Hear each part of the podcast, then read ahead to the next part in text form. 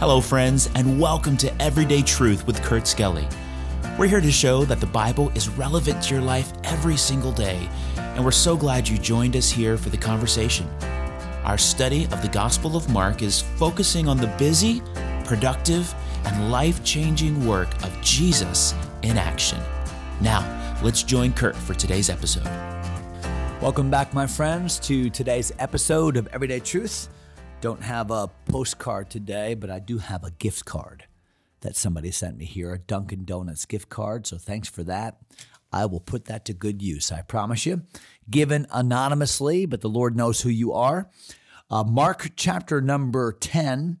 Uh, we're in uh, this chapter for our ep- episode today. Uh, last episode talked about the importance of receiving uh, the truths of God, entering into the kingdom of God uh, through the faith of a child, and how important it is not only to be like a child in that sense, but also to uh, to engage in children's ministry, to forbid them not, to suffer those little children to come unto Christ. We're in uh, verse number 17 now uh, of our text, and this is a familiar story sometimes misunderstood. So, hoping to bring some clarification today. Uh, if you're following along, verse number 17, and, and when he was gone forth into the way, uh, there came one running and kneeled at him or kneeled to him and asked him. So, whoever this is, already there's a sense of urgency. He's running, there's a sense of humility. He's kneeling. There's a sense of, of deficiency. He's asking, he needs something. So already the story has my attention. And watch what the man says in verse number 17. He says, Good master, good teacher, that would be, good master, what shall I do that I may inherit eternal life? Really an odd question. Good master, so a very respectful way by which Jesus is being addressed, good master. And then what must I do to inherit eternal life? It's almost like a, a study in contrast, the question, uh, like an oxymoron. What must I do to inherit? Well, an inheritance really speaks to relationship, not performance. So, inheritance, we, my children will inherit my estate one day, whatever that may be, probably my, my probably my debts, uh, by virtue of their relationship with me, not by virtue of their performance. But here the man seems to conflate the two doing, inheriting.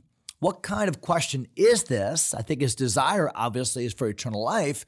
And how will Jesus answer this? We call this man here the, the rich young ruler. Watch what it says in verse number 18. This is found in the other gospels, the other synoptics, Matthew and Luke. And so you can study those parallel passages if you'd like. Uh, watch what Jesus says in answer to the man. Verse number 18. And Jesus said unto him, Why callest thou me good? There is none good but one that is God. Now, Jesus is not saying here that I'm not God. He's not he's not in some way denying that he's good. He's simply clarifying to this man, well, why are you calling me good? You, you view me as a human teacher, you view me as uh, a, a rabbi, but you're calling me good. That's a title that's reserved for God. There, there's a there's a definition of goodness that you're not applying here. You're, you're applying goodness to the level of humanity when it really, in essence, describes God. So I think what Jesus is doing first here is he's qualifying this man's definition of good, is he not? Okay, look at verse number 19, where Jesus continues and says, Thou knowest the commandments.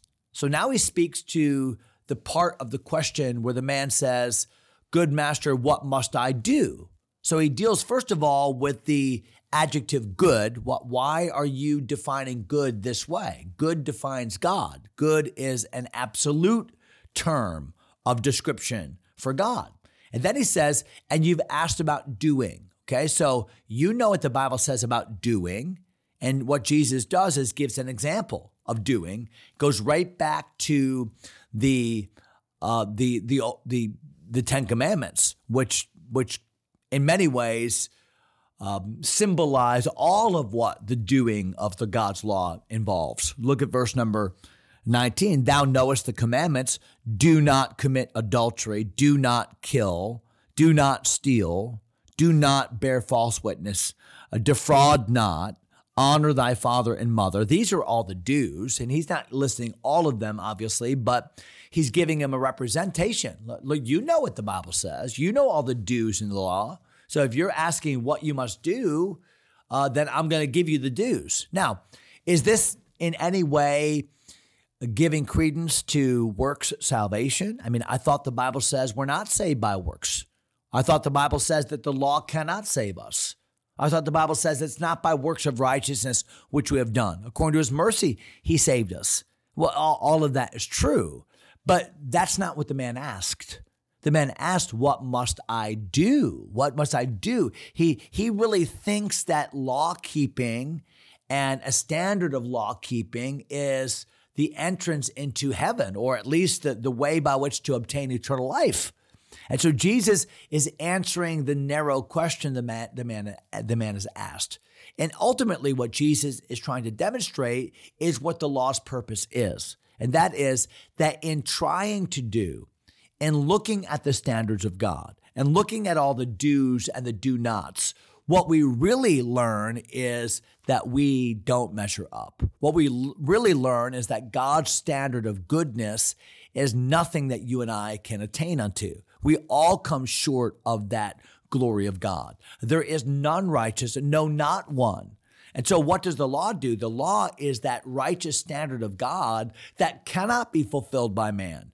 That that is the mirror that exposes us for who we are. Remember, uh, the Apostle Paul said the law was added.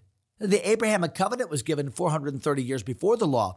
The law was added because of transgressions because people weren't seeing themselves as sinful. And so the law was kind of like that schoolmaster to teach us we need Christ. We need Christ.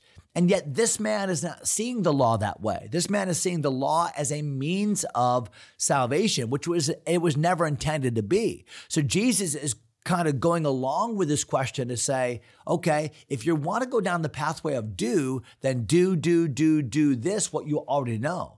Now he knows that there's no way. His conscience is, is no doubt accusing him. There's no way that he could keep the law. Well, watch what it says in verse number 20. And he answered and said unto him, Master. So he doesn't call him good master now. He, he's taken the rebuke of Jesus. Master, all these have I observed from my youth. Yeah, I've done all that. So Jesus listed five or six aspects of the law. And from this man's standpoint, from this man's perspective, yeah, I've done all that. Yeah, I've never killed anybody, never committed adultery. You know, I've never stolen. Yeah, I've, from the time I've been a little boy, I have carefully observed all of these. You know, Jesus came not to call the righteous, but sinners to repentance. And a person who does not see himself as a sinner cannot be saved. We must first see our need. And this man, as a rich young ruler, probably ruler meant a ruler of the synagogue, because he, he's a Jew, obviously, so he's not a Roman ruler. So he's probably somebody that has been well acquainted with the law, someone who's fastidiously followed the law, someone who's very sincere, who tries hard, but he just doesn't see himself as sinful. He sees himself as somebody that is measuring up. And yeah, I've checked all those boxes uh, good master. Well, watch what it says here in verse number 21. Then Jesus, beholding him, loved him. And I love that because that helps us to understand that Jesus is not toying with this man. Jesus is not using him in some calloused way as an illustration and letting him go to hell because he's going to let him walk away. No, Jesus truly loves him as he loves everybody. Jesus has compassion on him. He, he wants him to see himself. Sometimes the hardest people to love are people that don't think they do anything wrong. Sometimes the hardest people to love are the people that think they have it all put together. And this man truly thinks, yeah, I have measured up. I don't need to have any commandment uh, given to me because I've kept them all. But Jesus loves him. He sees beneath the veneer of religiosity. He sees below the surface of this man's pretended righteousness to see the sinner that he is, the elder son that he is, the one who desperately needs the Lord but doesn't realize it yet. So, how will Jesus show this man that he does not measure up? How will Jesus, in love, demonstrate to this man that you are not keeping the law and that you truly do not understand or obey the essence of the law, which is to love God with all your heart, soul, mind, and strength, and love your neighbor as yourself? Well, watch what it says here in verse number 21. Jesus, beholding him, loved him and said unto him, One thing thou lackest. Do you see that? One thing thou lackest. Go thy way, sell whatsoever thou hast, whatever, whatsoever thou hast, give to the poor, that thou shalt have, and thou shalt have treasure in heaven. Come, take up the cross, follow me. And Jesus, and he was sad at that saying. Why? Because Jesus really pinpointed where this man's trust was. He really pinpointed what this man's faith was in his riches, his, his goodness. And, and hey, give it all up. If you really have this heart, and the man walked away sad, for he had great possessions. And Jesus looked round about, saith unto his disciples, how hardly shall they that have riches enter into the kingdom of God. In other words, it's very difficult for people that have stuff. Very difficult that people that have the, the goods of this world for them to, to trust the Lord completely for their salvation. Why? Because they don't see their real need. They don't see themselves through um, through accurate lenses. Uh, the Bible talks about, hath not God chosen the poor of this world rich in faith and heirs of the kingdom uh, that he has promised? Uh, the rich men, the Bible says in James chapter 2, they're the ones that, that don't see themselves as readily. Why? Because riches blind us. That's why the writer of Proverbs said, uh, Don't give me so much that I forget about God. Don't give me so little that I curse God, but give me bread sufficient for me, that I might just trust God, rely upon Him, and live a life of simplicity. Why? Because that's the greatest way by which we can live a life of faith. Is that saying that God doesn't want us to be rich? No. If God's blessed you with resources and and by world standards, all Americans are rich regardless of your income. You're rich by world standards. Is it wrong to have stuff? No but it is wrong for stuff to have you. And stuff can neutralize your decision for Christ, for salvation, and stuff can get in your way in spiritual growth because the cares of this world and the deceitfulness of riches can choke the word of God in our life. So, a lot to be said about that. Uh, but this man, it kept him from even salvation itself because it was something in which he was placing his trust. Now, the disciples have some questions about this, and we'll give some more answers uh, in our next podcast. But for now, we're out of time. Hope that uh, you have a great day in the Lord, and we'll see you next time. God bless you, my friends. Thanks for taking time to listen. If you enjoy Everyday Truth, go ahead and subscribe to the podcast or share it with a friend. Until next time, God bless.